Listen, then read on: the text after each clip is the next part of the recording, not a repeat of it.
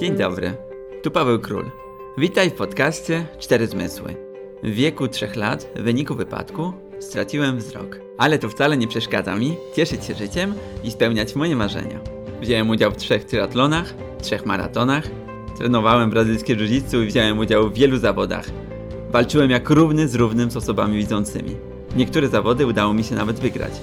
I nauczyłem się mówić płynnie w trzech językach obcych: po angielsku, francusku i po hiszpańsku. I zrobiłem wiele innych ciekawych rzeczy, o których chętnie Ci tutaj opowiem. Jeśli chcesz wiedzieć, jak osiągam moje cele, jak wygląda moje życie na co dzień i jak podnoszę się po każdym upadku, to zapraszam Cię do wysłuchania tego podcastu. Zanim opowiem Ci, jak dokonałem tak wielu wspaniałych rzeczy, musimy zrobić małą podróż w czasie. Przeniesiemy się aż do początku mojego życia i pomału opowiem Ci o wszystkich etapach mojego życia. Jak to się stało, że zacząłem pływać, biegać, że nauczyłem się kilku języków obcych. Jak długą drogę pokonałem. Moje życie zaczęło się we wrześniu w 1984 roku. Urodziłem się jako dziecko zupełnie zdrowe. Nie miałem żadnych problemów ze zdrowiem, żadnych problemów ze wzrokiem, nawet najmniejszych. Tak to trwało aż do kwietnia 1987 roku. Był wieczór, siedziałem sobie na łóżku, nagle trzasnęły drzwi, rozbiła się szyba i szkło uszkodziło jedno z, jedną z gałek ocznych. Pojechaliśmy do, do szpitala. Okazało się, że miałem ranę perforowaną. To znaczy, że jedno z oczu zostało przebite. No tam e, strzyli mi to oko, miało być wszystko w porządku. Później trafiłem do szpitala, bo jednak nie było wszystko w porządku. Trafiłem do szpitala w Witkowicach, szpitala okulistycznego. Tam próbowali mi wyleczyć to oko, ale w wyniku infekcji poprzez nerw wzrokowy doszło do zapalenia drugiego oka. No i potem pomału traciłem wzrok. Ale że dzieci akceptują zmiany dosyć szybko, dużo szybciej od osób dorosłych, zaakceptowałem to, to dosyć szybko.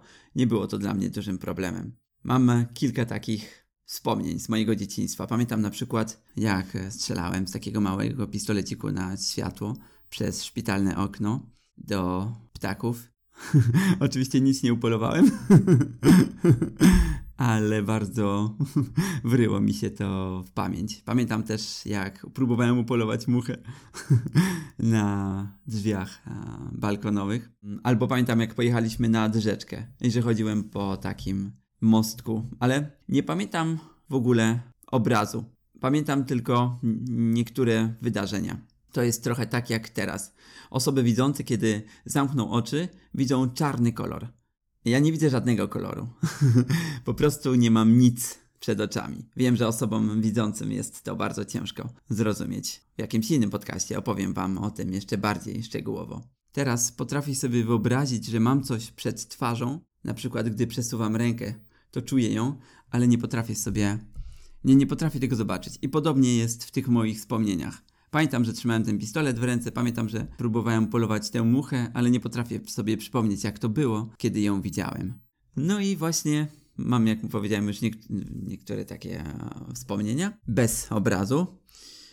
No właśnie potem traciłem, traciłem stopniowo, pomału, coraz bardziej e, wzrok, aż w końcu straciłem go zupełnie. Pamiętam, kiedy poszedłem po raz ostatni do lekarza, do okulisty, a miałem regularnie wizyty. Pani miała tam taką lampkę, zaświecała ją, gasiła i ja miałem jej mówić, kiedy było światełko, a kiedy nie było światełka. No i wtedy właśnie zacząłem zgadywać. I, i to był taki moment, kiedy okulistka, pani okulistka powiedziała mi, że już zupełnie straciłem wzrok, czyli nie miałem już nawet poczucia światła miałem, no nie wiem, może ze 4,5 roku, może 5, nie pamiętam dokładnie, kiedy już zupełnie straciłem poczucie światła. Ze świata jasności przeszedłem do świata ciemności, który był równie fascynujący jak świat jasności. Kolejnych parę lat życia spędziłem w domu, bawiąc się jak wszystkie normalne dzieciaki i oglądając kreskówki, które mama mi komentowała. No bo osoby niewidome oglądają E, filmy czy bajki, czasami potrzebują komentarza, e, bo nie zawsze można się tak do końca domyślić, co się dzieje na, na ekranie. W ten sposób skończyła się ta najbardziej beztroska część mojego dzieciństwa i trzeba było pójść do szkoły. Musieliśmy wtedy zdecydować, do jakiej szkoły pójść. Do szkoły dla niewidomych dzieciaków, czy do szkoły zwykłej dla dzieci widzących. Doszliśmy do wniosku, że lepiej będzie, jeśli pójdę do szkoły dla dzieci widzących, bo dzięki temu łatwiej mi będzie potem poruszać się, żyć w świecie osób widzących. A poza tym szkoła była też blisko domu. Ale żebym mógł pójść do takiej szkoły, musiałem przejść badania psychologiczne. No, w kurczę. Było mi jednak troszkę trudno w tej szkole, bo byłem jedynym niewidomym dzieckiem, a dzieci nie lubią odmienności, nie lubią czegoś, co się wyróżnia, no więc dokuczały mi dosyć często. Zaczepiały mnie, szturchały, rzucały we mnie kredą. Oczywiście nie wszystkie, to robiły tylko niektóre, zwłaszcza chłopcy. Dziewczynki były raczej miłe. Chodziły ze mną na spacery w czasie przerw. Opowiadaliśmy sobie różne kawały. Ja im opowiadałem o tym, jak, jest, jak to jest być niewidomym dzieciakiem. One słuchały mnie z dużym zainteresowaniem. Jeśli chodzi o naukę, to tutaj chylę czoła przed e, moimi nauczycielami. Moja nauczycielka w klasach od 1 do 3 nawet poświęciła się tak bardzo, że nauczyła się dla mnie Braille'a. No więc e, mogła czytać wszystko to, co napisałem. Jeśli chodzi o to, jak się nauczyłem Braille'a, to przychodziła ze szkoły dla niewidomych, szkoły na Tynieckiej w Krakowie. Przychodziła do mnie pani dwa razy w tygodniu, pani Emilia Grzyb, którą bardzo mile wspominam. Przychodziła i uczyła mnie Braille'a. Robiliśmy też dużo różnych takich manualnych rzeczy. Kleiliśmy z plasteliny, zabierała mnie na spacery, pokazywała mi kwiaty, zbieraliśmy liście. Dzięki niej odkryłem też piękno natury. E, nauczyłem się Braille'a tak jak wszystkie inne dzieci uczą się normalnego pisma, więc zajęło mi to, nie pamiętam już ile, ale myślę, że przynajmniej kilka miesięcy. Najpierw pisałem na tabliczce, do pisania. To jest taka tabliczka z metalu albo z plastiku i pisze się na grubszym papierze. Potem papier po prostu trzeba dziurkować takim dłutkiem. Dłutko to jest taki drewniany uchwyt z, taką, z takim krótkim szpikulcem. I te, to pismo jest po prostu wypukłe. Ono się zawiera w obrębie sześciu punktów. W zależności od tego, który punkt się pisze, to taka jest literka. Na przykład A to jest pierwszy punkt, B pierwszy, drugi, C pierwszy, czwarty i tak dalej. Kiedyś opowiem trochę więcej, może jeszcze o piśmie Braille'a. Te pierwsze trzy lata minęły dosyć szybko i potem był taki wielki przeskok, kiedy szedłem do klasy czwartej, bo tam już e, zmienialiśmy nauczycieli. No w ogóle wszystko się zmieniało, bo mieliśmy mieć wiele różnych przedmiotów i z wieloma różnymi nauczycielami. No i na szczęście miałem tam bardzo fajną wychowawczynię, panią Kurcz, która też nauczyła się Braille'a dla mnie. za co bardzo jej dziękuję. I w klasach 4 e, i 8 było już trudniej, bo było wielu różnych nauczycieli. Oni nie nauczyli się Braille'a. Ja też tego od nich nie wymagałem. ja musiałem im czytać wszystko, co, co napisałem. To był dla mnie troszkę już taki e, trudniejszy okres. Trzeba było się bardziej przykładać do nauki.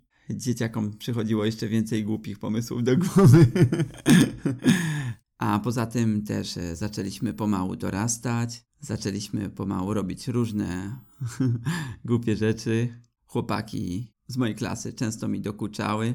E, czasami nie wiedziałem, kto mi podłożył nogę, albo kto rzucił we mnie kredą, albo kto mnie ukłuł cyrklem, więc często nawet nie mogłem się później zemścić.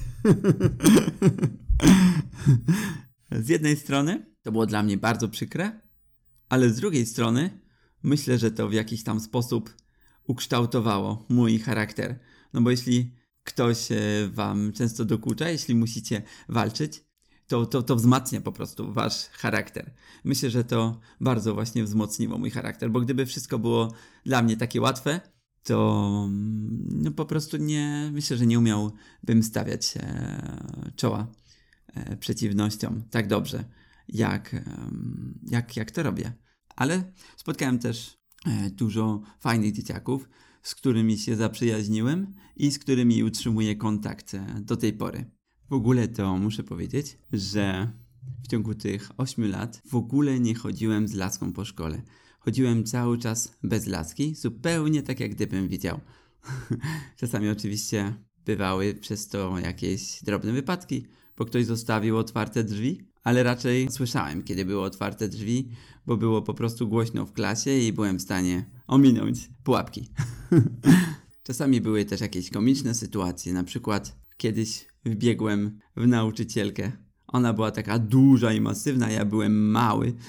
Wbiegłem w jej brzuch, biegnąc naprawdę szybko. Odbiłem się jak od jakiejś piłki. Na zewnątrz szkoły chodziłem bez laski, nie byłem e, samodzielny. Mama zaprowadzała mnie do szkoły i też mnie z niej odbierała. Dopiero dużo, dużo, dużo później, wiele lat później nauczyłem się chodzić z laską. Podstawówka mijała pomału.